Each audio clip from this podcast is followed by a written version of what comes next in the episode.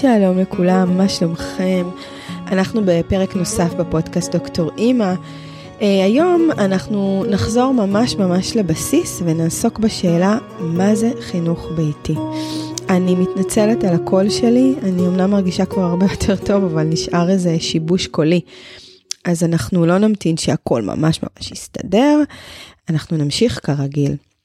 Uh, הפרק שלנו יעסוק באמת בשאלה המאוד בסיסית, מה זה חינוך ביתי, אבל בפשטות ובלי ציניות.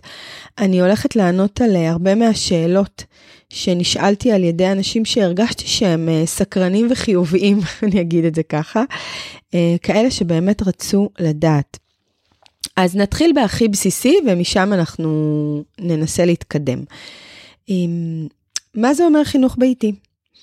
אז אה, חינוך ביתי אומר שהילדים גדלים ומתחנכים בבית עם ההורים שלהם. לרוב הורה אחד אה, מתפנה להיות עם הילדים. הילדים שנמצאים בחינוך ביתי, הם לא הולכים לגן או לבית ספר בכלל, הם לא שייכים למוסד חינוכי חיצוני. הם לא, לא שייכים לשום מסגרת חיצונית, הם גדלים בבית, מתחנכים, מתפתחים לצד ההורים שלהם, בעצם לצד המשפחה הגרעינית שלהם. דבר נוסף שעולה הרבה פעמים זאת השאלה האם זה חוקי. אז uh, במדינת ישראל קיים חוק חינוך חובה, או ביותר מדויק קוראים לו חוק לימוד חובה, והוא אומר שמקומם של כל ילדי ישראל במערכת החינוך, מגיל שלוש ועד סיום כיתה י"ב, זה החוק. וההורים שרוצים לבחור חינוך ביתי, הם uh, מבקשים פטור מחוק לימוד חובה. הם בעצם משחררים את הילדים מהחובה ללכת לגן או לבית ספר. יש תהליך בירוקרטי לא מסובך מדי, אמ, שאחריו מקבלים פטור לשנה או שנתיים ומחדשים אותו לפי הצורך. מי שמתעניין בתהליך עצמו, אז יש מידע ממוקד בעניין הזה, אפשר uh, באתר, בפודקאסט, תחפשו uh, אישור לחינוך ביתי או פטור מחוק uh, חינוך חובה או חוק לימוד חובה. ונתקדם לשאלה מאוד פופולרית שמשפחות נשאלות, והיא איך הם לומדים. או בניסוח אחר זה מה, את מלמדת אותם? אז כל נושא הלמידה מאוד משתנה בין משפחה למשפחה. חשוב להבין שבמעבר לחינוך ביתי, אנחנו בעצם משתחררים מהכבלים של המערכת. כמעט לגמרי, אנחנו תכף נדבר על זה. ובשחרור הזה יש לנו בחירה. להורים יש בחירה גם בתחום הלימודי. אה, יש משפחות שמלמדות באופן מסודר ושיטתי, ויש משפחות שלא מלמדות כמעט בכלל. אה, כמו שאמרתי רגע קודם, אה, חלק מהבחירה בחינוך ביתי היא גם להחליט איך, מתי, מה וכמה הילדים ילמדו. וההחלטות האלו יכולות להילקח בשיתוף עם הילדים, או עם הקשבה למה מתאים להם בגילאים יותר צעירים.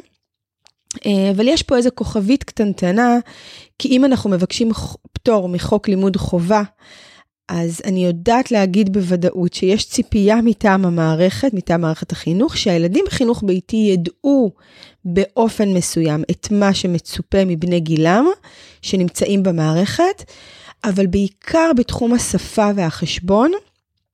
אה, אבל איך הם ירכשו את הידע הזה, זה הופך להיות לגמרי מנדט של ההורים. אה, ואגב, אם יש הורים שמאמינים שלא צריך להתערב בתהליכי למידה, אז כל מה שנשאר להם זה לגשר את האג'נדה הזאת בתהליך קבלת האישור, וזה לגמרי אפשרי. יש לא מעט משפחות שהן אה, לא מאמינות בלמידה סדורה. ואני אומרת לכם שמי שמתעניין עוד בחינוך ביתי שהוא ללא למידה סדורה, אפשר לחפש את המושג Unschooling. אה, ומכיוון שזאת שאלה מאוד מאוד פופולרית עניין הלמידה, אז אני רוצה עוד קצת להרחיב אה, ולהגיד שילדים שגדלים בבית, הם לא לומדים כמו ילדים בבית ספר. אני יודעת שכשאנשים נפגשים במושג חינוך ביתי או בתופעה הזאת, אז הרבה פעמים מדמיינים שהילדים בעצם, אנחנו בעצם כהורים מעתיקים את בית הספר והופכים אותו להיות בתוך הבית.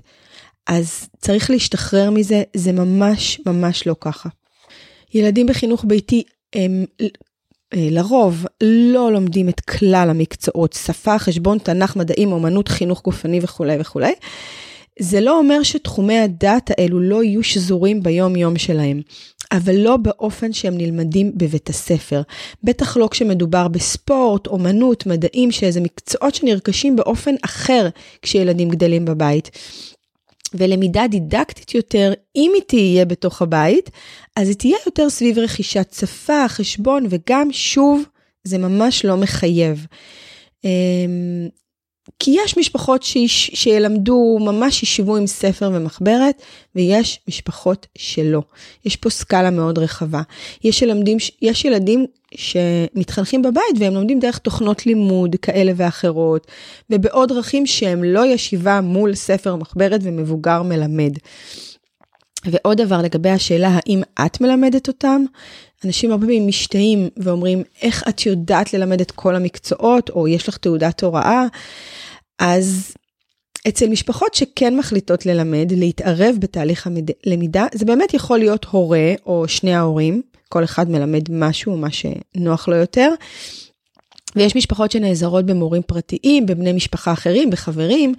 אצלנו הייתה תקופה שהבת הגדולה שלי לימדה את, ה, את הבן הצעיר שלי, עבר לה מהר מאוד, אבל יש משפחות שזה מחזיק יותר מעמד. בכל מקרה, אה, חשוב להפריד בין איך הם לומדים לבין מה הם יודעים. אה, תהליכי למידה, אנחנו כבר יודעים את זה, הם לא חייבים להתרחש בזמן מסוים, מקום מסוים, ספר מסוים, ועם מבוגר מסוים. ונעבור לנושא אה, לא פחות בוער בגזרת השאלות והסקרנות, וזה איך יהיו להם חברים. לרוב הילדים בחינוך ביתי יש חיי חברה. אבל שוב, אנחנו צריכים קצת לצאת מהתרגום שלנו של מה אלו חיי חברה. אם אני מחזיקה בראש שחיי חברה זה מפגש יומיומי, שגרתי, עם קבוצת ילדים גדולה, שהיא בדיוק בשנתון של הבן שלי, אם רק אלו חיי חברה, אז זה לא מתקיים בחינוך ביתי. אבל מתקיימים דברים אחרים. יש כאלה שמחוברים לקבוצת חינוך ביתי באזור שלהם ונפגשים בבקרים, סביב חוגים ומפגשים פתוחים. אה, יש משפחות שהילדים מחוברים לילדים מהיישוב. אני יכולה לספר שהבן האמצעי שלי, יש לו כמה חברים מאוד טובים מהיישוב, כי הוא חלק מקבוצת כדורסל. אבל זה יכול לקרות גם סביב נגיד תנועת נוער, או סביב חיבור אחר שקורה בין ילדים מהסביבה הגיאוגרפית. אבל שוב, חיי חברה זה לא רק ילדים מחוץ לבית שאני פוגשת והם סביב הגיל שלי. חיי חברה יכולים להיות גם בני דודים, הם יכולים להיות האחים בינם לבין עצמם, ובכלל כישורים חברתיים זה משהו שילדים רוכשים גם בתוך המשפחה הגרעינית שלהם, אולי קודם כל בתוך המשפחה הגרעינית שלהם. אני לא רוצה שנצלול לאופטימיות שהיא לא תהיה מדויקת, כי העניין החברתי הוא לפעמים באמת אה, עניין, הוא לא פשוט בחינוך הביתי. הרבה פעמים זה דורש עבודה מההורים כדי לייצר את קבוצת השייכות החיצונית למשפחה. אבל זה כמובן שוב בהתאם לצורך של הילד. יש ילדים שהם סולידיים יותר, ויש ילדים שהם זקוקים למנות חברתיות גדולות יותר. ובחינוך ביתי אנחנו כהורים ננסה להתאים את המציאות לצרכים של הילד. ויכול להיות שנסכים שלא לכל הילדים מתאימים מפגשים יומיומיים ארוכים אה, עם קבוצת ילדים גדולה שהיא בני גילם בדיוק. אה, בכל מקרה, אה, בעניין הכישורים החברתיים, מחקרים מראים שילדי חינוך ביתיים בעלי כישורים חברתיים גבוהים, לפחות כמו בני גילם, אה, בני גילם שנמצאים במערכת ואפילו יותר. אז אה, נרגענו בעניין הזה ואנחנו נמשיך אה, לעוד שאלה שנשאלתי הרבה בכל מיני ניסוחים. אז את לא עובדת? בעניין העובדת לא עובדת, משתכרת לא משתכרת, כל משפחה מתנהלת קצת אחרת. אוי, יצא לי חמשיר. מה שבטוח שהורה אחד צריך להיות עם הילדים. אה, מי יהיה? זה תלוי במשפחה.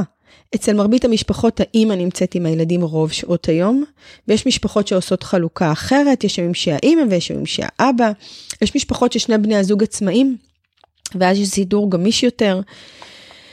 אה, ברור שאם רוצים חינוך ביתי, לא אפשרי להחזיק שתי משרות שכיר תובעניות לשני ההורים. אה, ויש גם כמובן את הדינמיות של השנים שעוברות והילדים גדלים. וגם אימא שלוקחת על עצמה את משימת החינוך הביתי, סביר שבשנים הראשונות לפחות היא לא תצליח לעשות הרבה מעבר למשימה הזאת, אבל בהחלט זה מאוד משתנה, מתרווח ומשתפר עם הזמן. משתפר במובן של היא יכולה לעשות, או מתפנה לזמן באופן טבעי לעשות עוד דברים, וזה בהתאם לצרכים המשתנים של הילדים. אה, ואם עסקנו בשאלת העבודה, הפרנסה, השאלה שמתחברת לזה היא, אז אה, כל אחד יכול להרשות לעצמו? אה, או בניסוח פחות עדין שאני שומעת לא מעט, זה טוב, את יכולה להרשות לעצמך.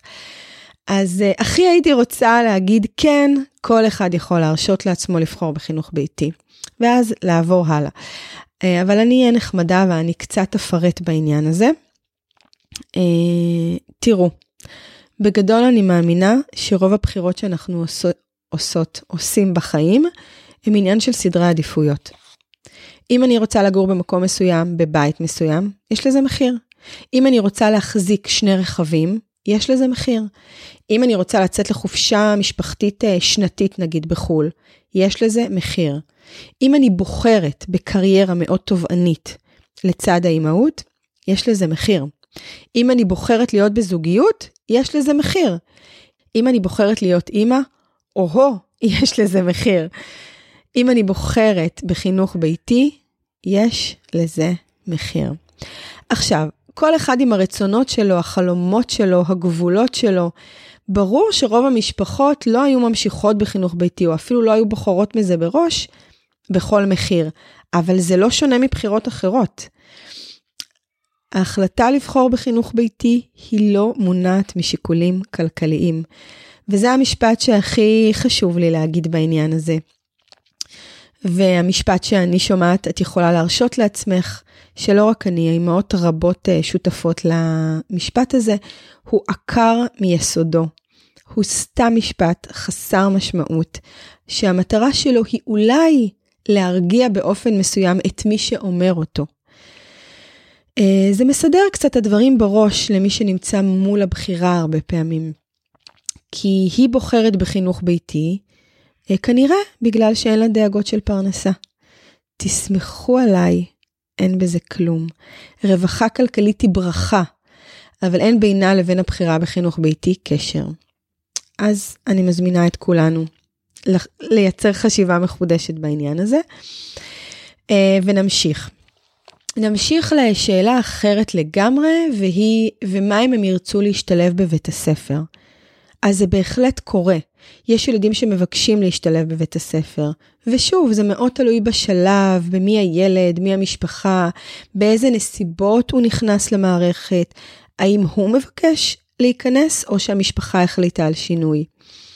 אז קודם כל, מבחינת החוק, ילד, ילד מחינוך ביתי יכול להשתלב במערכת החינוך בכל שלב, בכל רגע בשנה. המערכת מחויבת לקבל אותו. היא תמיד תקבל את הילד לשנתון שאליו הוא שייך, מבחינת הגיל הכרונולוגי שלו. ולגבי היכולת של הילד להשתלב, אז זה גם, זה מאוד משתנה.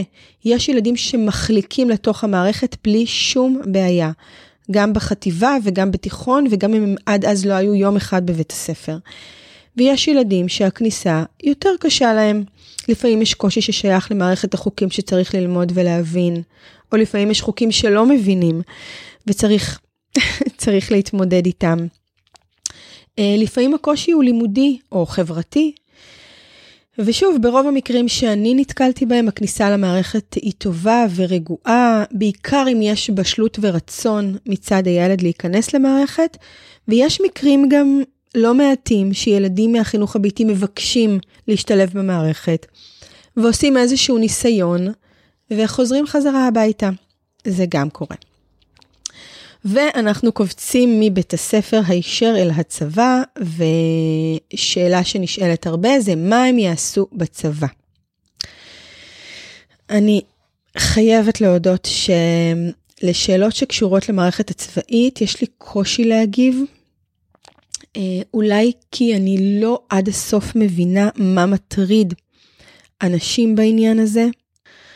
אה, האם מטריד שהילדים מהחינוך הביתי לא יצליחו לקבל מרות? אולי שהם לא יצליחו לעמוד בלחצים מערכתיים? אולי שהם לא יצליחו להיות חלק מקבוצה? אולי הקושי שאנשים אה, חושבים עליו בעניין הזה הוא האינדיבידואל שנמחק כמעט לגמרי בתוך המערכת הצבאית, שהזהות קצת מתערפלת. זה בהחלט דברים שקורים בכניסה למערכת הצבאית, אבל אנחנו קצת נדבר על הקשר בינם לבין ילדים שמגיעים מחינוך ביתי. אמ, הייתי חמש שנים במערכת הצבאית, ורוב הזמן בקו הראשון שמקבל חיילים מהבקו"ם. גם חיילות וגם חיילים. הייתי איתם בשבועות האלו של המעבר, של ההסתגלות, של הניסיון הצבאי לפרק ולהרכיב מחדש. במילה אחת, טירונות. אה, שם פגשתי את החיילים. הכניסה למערכת הצבאית יכולה להיות זעזוע לחלק מהחיילים. אבל אני מאמינה שזה לא שייך למסגרת שהם היו בה קודם. היכולת שלהם להסתגל למערכת תהיה מידת החוסן הנפשי שלהם, היכולת שלהם להכיל שינויים, היכולת שלהם להיות מחוברים לכוחות שלהם, לחוזקות שלהם, אה, ליכולת שלהם למצוא את הקול הייחודי שלהם בתוך אה, המערכת המשומנת והמחוספסת. אין באמת דרך נכונה או הגיונית להכין ילדים לצבא, חוץ מאשר לחזק את מי שהם, שזה בכל מקרה רצוי שיקרה. אז כן חינוך ביתי או לא חינוך ביתי בהקשר להכנה לצבא, אני באמת לא מצליחה להתייחס לזה ברצינות. זה קצת כמו שאני לא אאכיל את הילדים שלי לוף כדי שיתרגלו לאוכל הצבאי, שהם אולי יפגשו בעוד עשר שנים, אז מבחינתי זה אותו דבר. אני אזין אותם באוכל טוב ובריא, שהגוף שלהם, המערכת החיסונית שלהם תהיה חזקה, שהגוף שלהם ידע להתמודד עם junk uh, food, גם אם הוא יפגוש אותו, אבל התשתית תהיה אחרת. Um, אני עושה כאן ועכשיו את הכי טוב שאני יודעת בשבילם בכל מיני uh, גזרות, ואני מאמינה, או רוצה להאמין, שיהיו בהם את הכוחות הפיזיים והנפשיים להתמודד עם דברים ש... שהם ייתקלו בהם בחיים. אמ, ולחלק הפרקטי בעניין הצבא, יש לא מעט בוגרי חינוך ביתי שהתגייסו וכאלה שנמצאים עכשיו בתהליך, אה, בתהליכים של לקראת גיוס. הם עוברים את תהליך המיון בדיוק כמו שאר המתגייסים, המלש"בים. לפעמים כן צריך לתווך את החינוך הביתי בתהליך הצו הראשון, אה, כדי בעצם להכיר ב-12 שנות לימוד, אבל גם מי שרוצה להעמיק בזה אפשר לחפש חינוך ביתי וגיוס לצה"ל, יש, אה, יש כבר מידע. ועוד שאלה שלא הייתי בטוחה עד לרגע זה שאני הולכת להתייחס אליה, אבל אני, אני אנסה. אה, השאלה היא, את לא משתגעת? אז אם תפסו אותי ביום שנחה על האירוח השנינות, אז אני אומרת, דווקא היום אני לא משתגעת. אבל אם אני רואה שהשאלה עולה מתוך עיניים אה, מבועטות של אימא אחרת, אמ, אז אני ממש משתדלת לא לענות תשובה שתתורגם למשהו מתנשא או לא רגיש, וזה מאוד קשה, כי יושב בינינו פיל גדול שמכיל המון סטיגמות, אשמה ופנטזיות. אמ, ולכן ברוב הפעמים אני עונה על זה בצחוק וממשיכה הלאה, כי מאוד קשה לענות על זה. אבל עכשיו אני, אני פה איתכם, אז יותר קל. אה, ואני אגיד שלא. האמת היא שאני לא משתגעת. לפעמים קשה לי, עמוס, לפעמים אני רוצה להגיע לסוף היום, לפעמים אני מרגישה שלא הספקתי את כל מה שרציתי היום. אה, ובטח הרבה מכם שותפים לתחושות האלו, ולא משנה אם הילדים שלכם במערכת או לא. לכולנו יש ימים שהם פחות. אבל אני בכל בוקר קמה ומודה על השגרה עם הילדים. אני אוהבת להיות איתם, אני נהנית להיות איתם. לא נמאס לי, לא משעמם לי, טוב לי. באמת שטוב לי. ואיך נסיים? מה אתם אומרים? לפעמים אני קצת מתבאסת על הפלטפורמה, כי הכי מתבקש שבסוף פרק כזה אני אעביר אליכם את המיקרופון, ואבדוק אם יש לכם שאלות, תהיות, מחשבות. אמ, ננסה לגשר על המגבלה הזאת ואני מזמינה אתכם לשאול, אפשר לכתוב לי למייל שאני אצרף לפרק, אפשר לשאול בקבוצה של דוקטור אימא או בכל פלטפורמה אחרת שאתם כבר יודעים איך לתקשר איתי. תזכרו שמה שעלה בפרק הזה הוא ממש קצה המזלג ומידע מאוד מאוד בסיסי לגבי חינוך ביתי. מי שרוצה להעמיק את ההבנה מה זה, איך זה, איך עושים את זה, למי זה מתאים. אה, ועוד ועוד חוטים אה, של, אה, חוטים ממש ממש עדינים של הבנה, מי שרוצה לאסוף עוד חלקים של הפאזל לגבי חידת החינוך הביתי, אתם מוזמנים לצלול לפרקים נוספים בפודקאסט. כמעט כל פרק הוא חלק מהפסיפס הגדול הזה שעוד הולך ונבנה וצפויים לנו עוד. תודה שהייתם איתי עד עכשיו. נתראה בפרק הבא.